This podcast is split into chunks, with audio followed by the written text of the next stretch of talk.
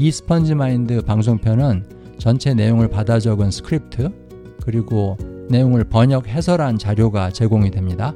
spongemind.org에서 무료로 받으실 수 있습니다. Hello Annie. Hello again. Our special guest but also regular guest. So can I say a special and regular guest? Oh, I got your question all the way. I don't know how to respond. Because those two words don't go together well, right? English doesn't make sense, so just do whatever you want. All right, you guys all heard that. A native speaker is telling you that English doesn't make sense. So you do whatever you want. So today's topic is something very relevant to many Korean people. It's feeling insecure about your body. yep, that's it. Big topic. Huge topic. Uh, but before we delve into that, I kind of want to define what quote unquote insecure means because a lot of Korean people don't know the word. And when they think of the word secure or insecure, they only think about its raw definition, which is security, right? National security or safety, these things. So, can you define what insecure means? According to what I just Googled on my phone, synonyms for insecurity are like lack of confidence, lack of self confidence, or self doubt. Mm-hmm. And some examples of insecurity are maybe you feel like you're not smart enough because of your test scores, or you are someone who's very shy and are anxious or insecure about how about how you socialize with other people.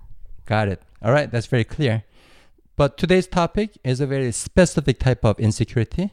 It's about Oh, body insecurity. body insecurity. So in Korean language, I think when you say body, 몸, we are only referring to the part that's under your face. So Annie, in English language, does body include the face? I would say so, but it's more a specific part of your body. So if you're trying to say something about your face, like I apply skincare products on my face, you would say face and not body because you're trying to refer to a more specific region of your body. Got it. Got it. So Annie, what would be the examples of body insecurity? What would be the common examples?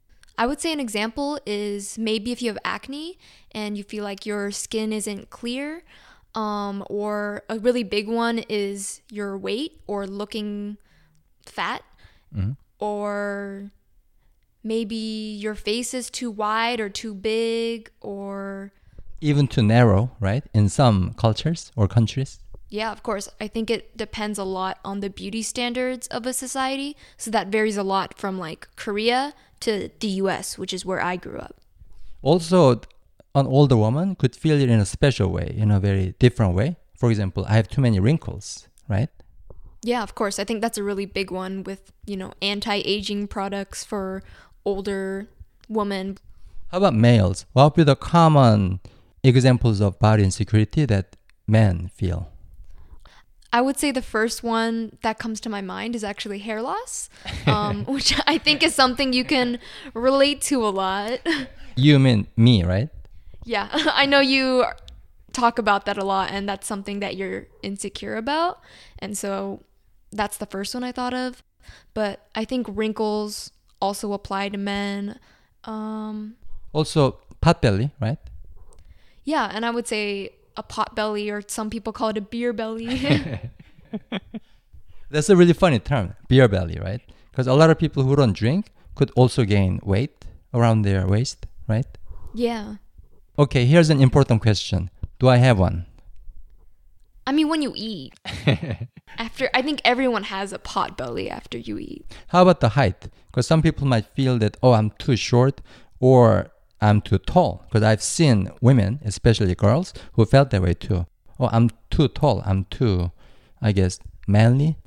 Yeah, I totally forgot about that one. That one's a pretty big one. I would say a lot of men feel insecure about their height.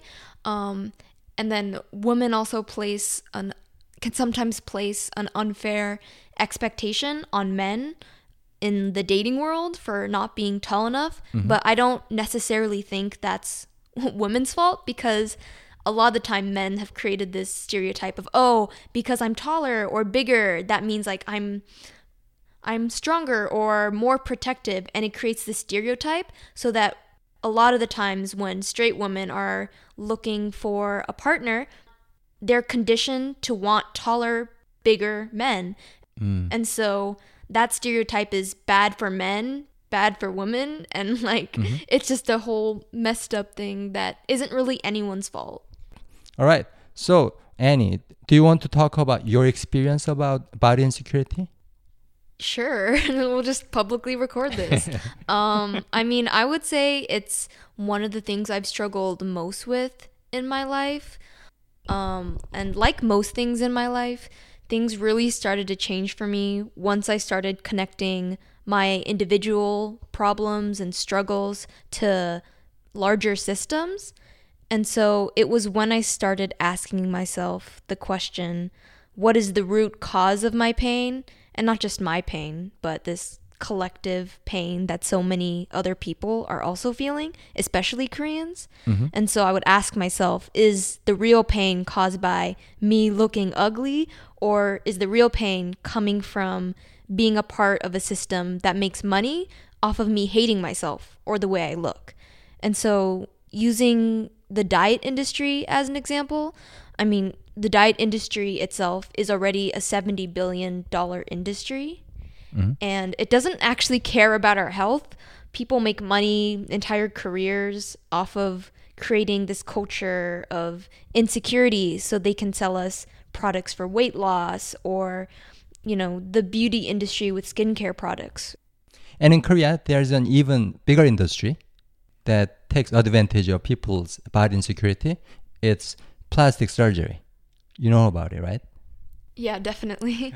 but going back to the diet industry, um, which I've done a lot more research into, um, I think I've read that like 95 to 98% of all diets fail, and like two thirds of dieters actually gain back more than they lost. And so diets don't even work. It's called the yo-yo effect, right? I think some people call it that, yeah. And so they don't work because it's up against these two even greater forces of genetics and evolution. So they don't work when 50 to 80% of your weight is shaped by genetics. They don't work if evolution has literally programmed your body to hold on to fat after going long periods of time with no food. And so your body doesn't really know the difference between dieting and starvation.